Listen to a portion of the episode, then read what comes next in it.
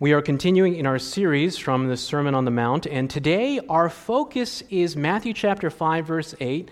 Blessed are the pure in heart, for they shall see God. There's a lot of different angles we can take on this verse, but for the purpose of our study today, I want to hone in on those three words pure in heart. It's going to be the focus of our study today. This is a quote from a Bible scholar The heart is what you are in the secrecy of your thoughts and feelings when nobody but God knows. It's that inner sanctum, that private part of your life, the thought life, and God is not only concerned about pure actions, but He's also concerned about the root, the thoughts of the heart. Now, when we talk about moral purity, there's an elephant in the room that I want to touch on. I'm not going to spend a lot of time on this, but due to our digital age that we're living in today, we are living in an unprecedented time where it's becoming increasingly difficult to maintain a pure thought life. I was stunned by the statistics that have come up in the last few years since the digital revolution that we are experiencing now. And when we talk about this area of our lives, there is a medium through the media that's making it very difficult to maintain a pure life. This quote, porn sites, receive more regular traffic than Netflix, Amazon, Twitter combined each month. We're talking about the deluge of information and the obscene material that is available. And this is from a reputable research group, the Barna Research Group, did a study in the US in 2014 the following percentages of men say they have viewed pornography at least once a month 18 to 30 year olds, 79%. 31 to 49 year olds, 67%. 50 to 66 year olds, 49%. Women are not immune, according to this study. The following percentages of women say they view pornography at least once a month 18 to 30 year olds, 76%. 31 to 49 year olds, 16%. 50 to 60 year olds, 4%.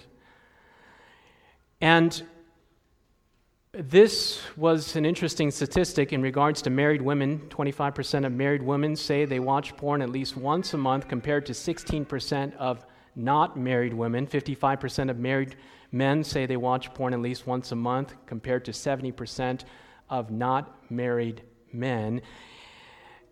We are living in an unprecedented era where the availability to these types of materials is becoming more and more prevalent. And when I was youth pastor a couple districts ago, I was ministering to an elementary school, Christian elementary school, and the parents were stunned when news broke that a group of the elementary school students had been habitually surfing the internet and watching pornography. Our children are not immune to this, and we are living in an unprecedented time, and this is from the U.S. Department of Justice. Never before in the history of telecommunications media in the United States has so much indecent and obscene material been so easily accessible by so many minors in so many American homes with so few restrictions. And I read another statistic that less than 25% of parents have had a conversation about proper use of the internet. This is from Martin Daubney. We need to get tech savvy and as toe curling as it seems, we are the first generation that will have to talk to our children about porn. This digital age that we're living in is capturing a whole generation of young people that have literally not known life without the internet. This is another study that says research reveals many systemic effects of internet pornography that are undermining an already vulnerable culture of marriage and family. Even more disturbing is the fact that the first internet generations have not reached full maturity, so the upper limits of this impact have yet to be realized. And in relationship to parents with children, it says a warm and communicative parent child relationship is the most important factor in reducing porn use among children. This is becoming increasingly difficult with the tablet and smartphones, and according to Juniper Research, by 2017, a quarter of a billion people are expected to be accessing mobile and adult contact from their phones or tablets, an increase of more than 30% from 2013. Well, you say, Pastor David, you know, we're in a Christian church, you're preaching to the choir, you know, we don't deal with these types of issues. And I came across another staggering statistic from the same research group, Barna, and it said, according to a survey conducted by Barna Group in the U.S. in 2014, 64% of self identified Christian men and 15% of self identified Christian women view pornography at least once a month. This is a challenge that is facing this generation as never before. So, some person may say, you know, David, this is the thoughts. What's the big deal? And it is a rationalization that can take place in the consciousness of many minds that, you know what, I'm not going to act on it, I'm just thinking it. And this is a quotation from Marcus Aurelius. It says, A man's thoughts dye his soul. A man's thoughts dye his soul. And here's the progression of the seeds of thought that are being sown. And I'm not only talking about sexual purity in the recesses of the mind, we're talking about any thoughts that come into the mind that are not sanctified. The thoughts produce actions, actions produce habits, Habits produce character, and character determines your destiny. And this is a quote from Stephen Covey. He says, Sow a thought, reap an action. Sow an action, reap a habit. Sow a habit, reap a character. Sow a character, reap a destiny. The grace of God permeates the entire person so that it not only affects the outside, but the Word of God and the power of God goes all the way into the inner recesses of the mind, and there is grace. Amen? There is grace, for where the real battle lies is in our thoughts. That's where God wants to give us the gift of purity. And this battle for purity in the consciousness of our inner sanctum, of our minds and hearts, is something that is impossible in our own strength. And I go to this quotation from Steps to Christ, telling us how helpless we are in this mental battle and this mental addiction that our society has succumbed to today. You cannot control your thoughts, your impulses, your affections. The knowledge of your broken promises and forfeited pleasure, pledges weakens your confidence in your own sincerity and causes you to feel that God cannot accept you, but you need not despair. How many times have you gone to God and said, Lord, help me with this area, or you've made resolutions or New Year's resolutions and promises and said, you know what, I'm never going to do this again, but they're like ropes of sand. And she goes on by saying, What you need to understand is the true force of the will. This is the governing power in the nature of man, the power of decision or of choice. Everything depends on the right action of the will. The power of choice God has given to men. It is theirs to exercise. You cannot change your heart. You cannot of yourself give to God its affections, but you can choose to serve Him. You can give Him your, what does it say up there? You can give Him your will. He will then work in you to will and to do according to His good pleasure. Thus, your whole nature will be brought under the control of the Spirit of Christ. Your affections will be centered upon Him. Your thoughts will be in harmony with Him. The foundation of the Christian faith comes down to this fundamental principle and this fundamental decision. I believe that even giving our wills to God is something that is impossible in our own strength. That is a result of grace. Even the ability to choose God or to choose to surrender is a work of grace. So, whatever area it is in your life, you can come to God and say, Lord, help me willing to be made willing. I, I, I, I can't conquer this area of my life, my thoughts. I can't control. Help me. I surrender to you my will. Now, I was at AJA this week and sharing with the young people and our precious young people, you know, just so innocent and precious. And I was sharing with them about the nature of how consent is the most powerful thing in the rules of the great controversy.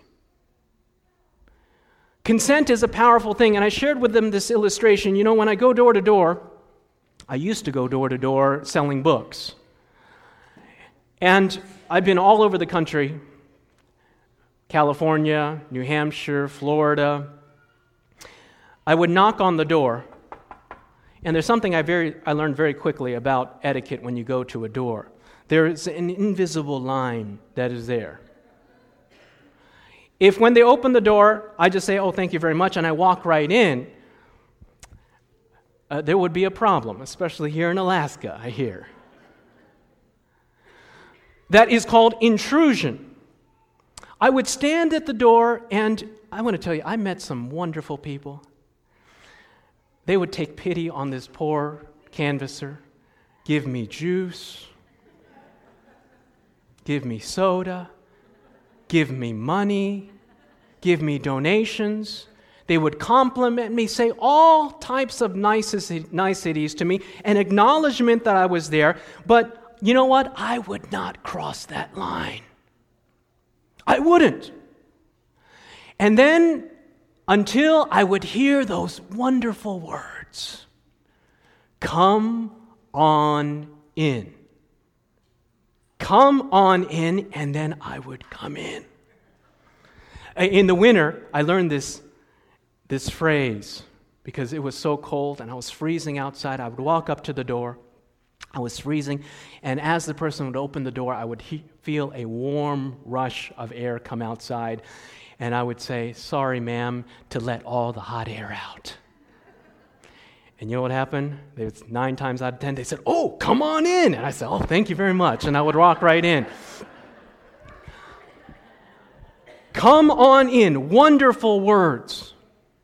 The Bible tells us in Revelation chapter 3, verse 20 Behold, I stand at the door and knock. If any man open the door, the implication is, and invite him in, I will come in. This is the fundamental rules of the great controversy. The Lord is a gentleman, he doesn't believe in intrusion.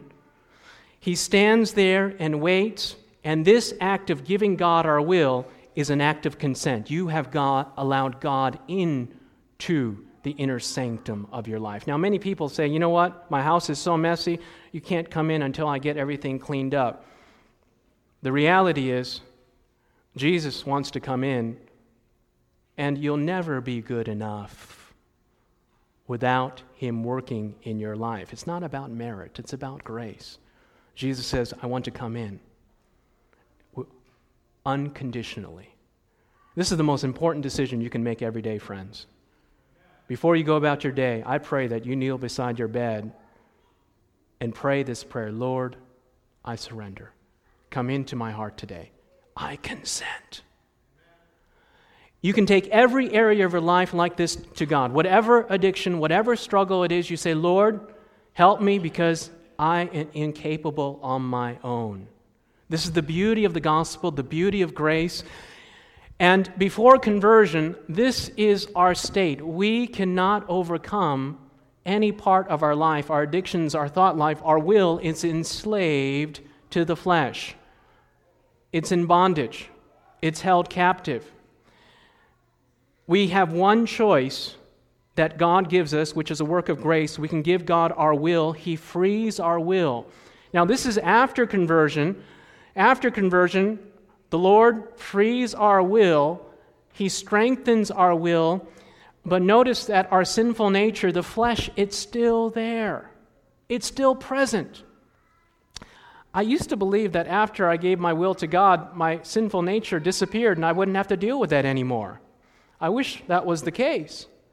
But it's still there. But the difference is previously our will was enslaved to the flesh, afterwards, our will is freed, and God gives us the ability to choose every single day to walk in the Spirit and not in the flesh. It's a daily choice that God is calling us to make, and this is the process of what we call sanctification and walking in the Christian life, in the Christian experience.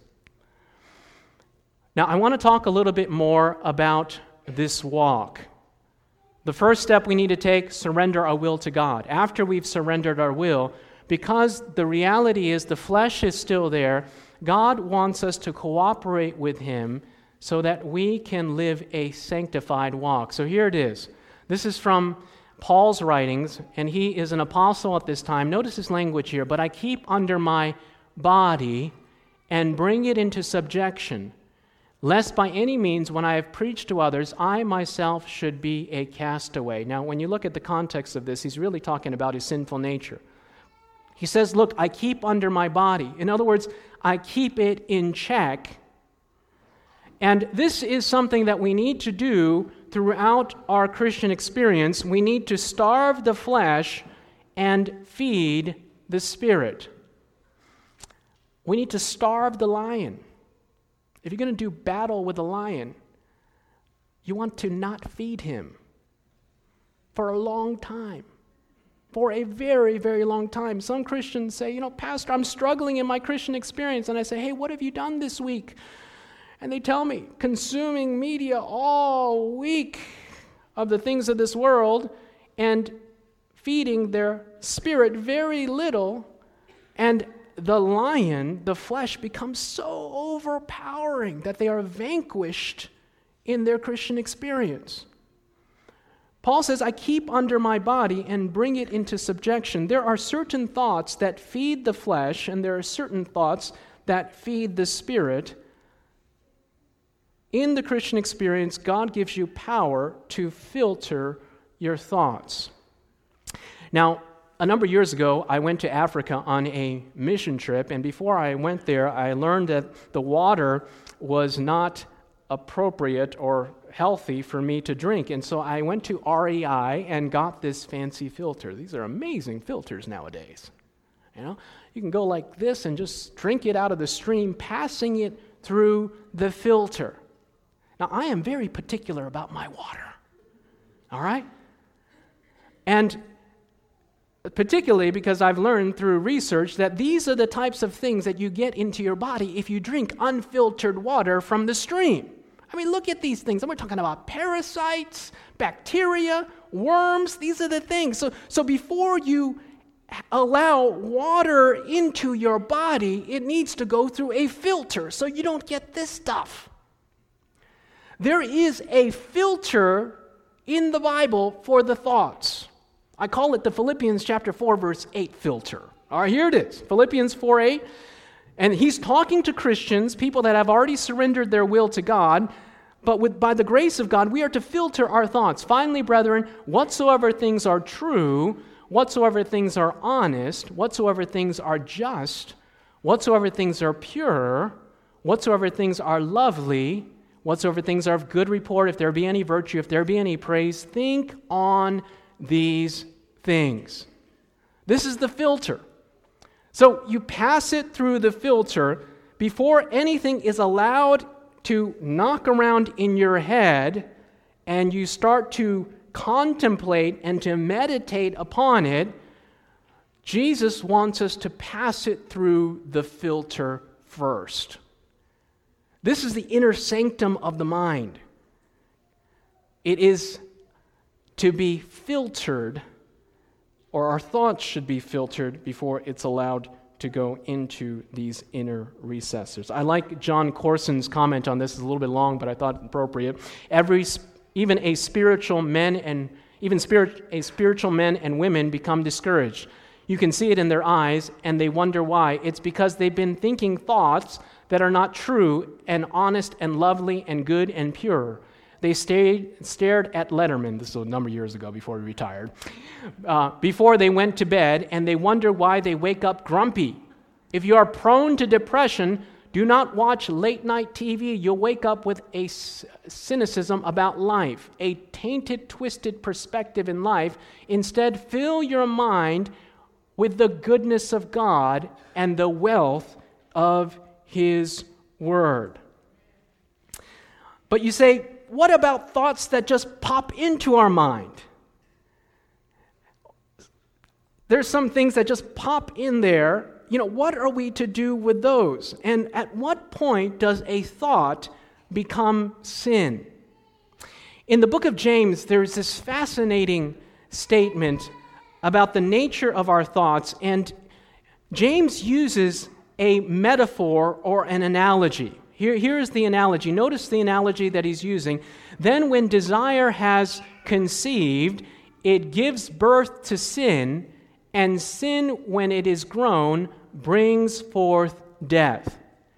James uses conception as an analogy to help us to understand when temptation goes from temptation to full blown sin.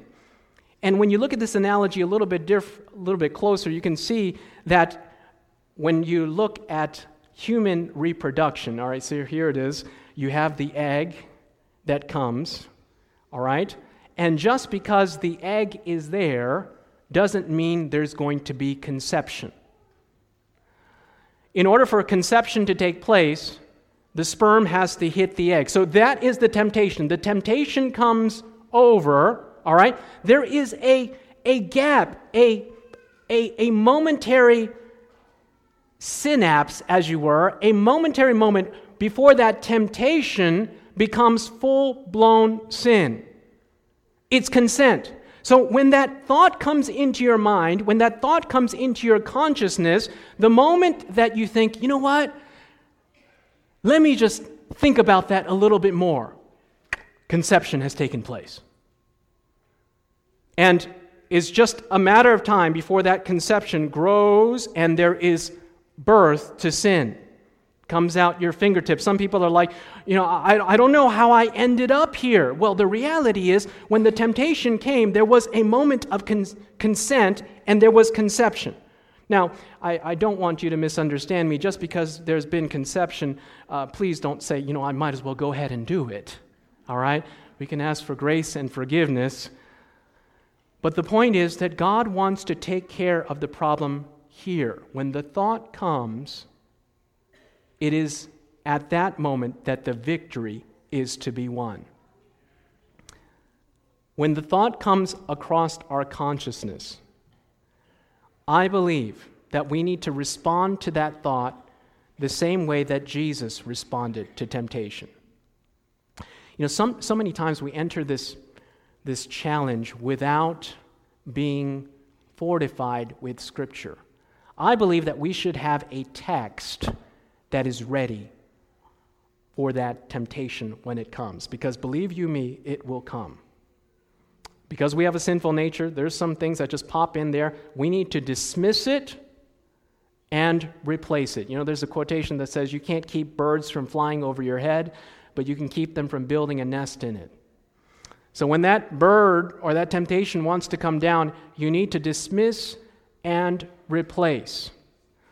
I have a text that I use, James chapter 1 verse 16. Blessed is the man that endureth temptation, for when he is tried, he shall receive a crown of life. I like the King James in that one. So when, when the temptation comes, blessed is the man that endureth temptation, for when he's tried, he shall receive a crown of life. And when you meet it with Scripture, it prevents that conception from taking place. And the beauty of the Christian experience is this that with continued application, it becomes a habit. A what? a habit so that whenever something comes into our consciousness that is not appropriate, that is not Philippians chapter 4 verse 8, we dismiss it and say the text, the scripture. And this is where the victory is. Paul says bringing every thought into obedience to Jesus Christ. There's a story of a peddler that came to this small village. And he came to this village with the claim that he could produce gold with a special formula. So he got this huge cauldron of water in front of these villagers. They had all gathered around, and he put some coloring into the water, and he started to stir this very large cauldron of water and said these, quote, magic words and started to say these words. And when the villagers were not looking, he slipped some gold nuggets into the pot. He poured out the water after a considerable amount of stirring, and there at the bottom were these large nuggets of gold. The villagers, their eyes bulged wide. Oh my, this is amazing. We've never seen anything like this before. They said, We will buy your formula. How much? So they brought out bags of gold and gave it to him, and he, and he g- explained to them the exact formula for getting this gold out of this cauldron of water, saying these words. And before he left the village with his money, he told them this last piece of advice. He said, Look, the only way this is going to work is if you remember to not think of the red faced monkey. All right? Remember to not think of the red faced monkey. And so they said, Oh, yeah, remember to not think of the red faced monkey. And so these villagers gathered around and they're stirring the pot and they said, Remember to not think of the red faced monkey. Remember, we can't do that. And ever in the back of the recesses of their mind, this image was always there. You know, in our battle against sin, it's not very helpful, helpful to not think of sin. We need to be focused on Jesus. Amen? Our Christian experience is not to be about what not to think about, but it is to be focused on what to think about. In my Christian experience, I'm coming to the realization that the morning devotional time should be spent in contemplation as to the character of God every single day. This is where the ground of a healthy Christian experience is, and this is Desire of Ages 83 powerful quotation as to sustaining and maintaining the Christian experience, it would be well for us to spend a thoughtful hour each day in contemplation of the life of Christ. Now, the, the time is not important. The important thing is that you start with something. It can be 15 minutes, but start 20 minutes. Think about the life of Jesus. We should take it point by point. Let the imagination grasp each scene, especially the closing ones. As we thus dwell upon his sacrifice for us, our confidence in him will be more constant, our love will be quickened, and we shall be more deeply imbued with his Spirit. If we would be saved at last, we must learn the lesson of penitence and humiliation at the foot of the cross. The book Desire of Ages the Gospels. And there is something called heavenly imagination. To take it point by point, let the imagination grasp each scene. And as you do this each and every day, and you think about Jesus and his character, the miracle of transformation. For by beholding, we will become changed. Let us pray. Our Father in heaven, we thank you that there is grace. We thank you that there is hope. That even in the midst of an age of rampant impurity,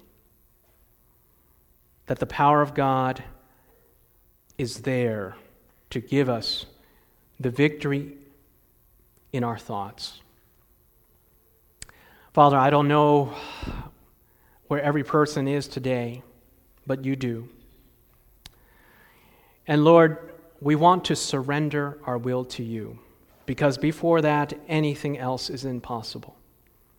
Just want to make a simple appeal today. If there's an area of your life that God is calling you to surrender, if there's an area of your life that God is calling you to say, Will you give this to me? Perhaps it's an area that you've been struggling with, and with every head bowed and eyes closed, uh, the Lord hears your prayer. And I want to invite you to raise your hand. And if you want to say, Lord, I surrender, I surrender. Amen. God bless you. Lord, you see these hands that have been raised. They have consented to invite you in to take charge of this area of their lives. We know that you will give the victory. Lord, after this step, we pray that each of us would be armed with Scripture so that any inappropriate thought that pops into our head, we will meet with the words, It is written. Help us to have a promise ready for that temptation. Father, we thank you that there is power in the Word of God. We thank you for the victory, for we ask these things in Jesus' name. Amen. This media was brought to you by Audioverse, a website dedicated to spreading God's Word through free sermon audio and much more. If you would like to know more about Audioverse, or if you would like to listen to more sermons, please visit www.audioverse.org.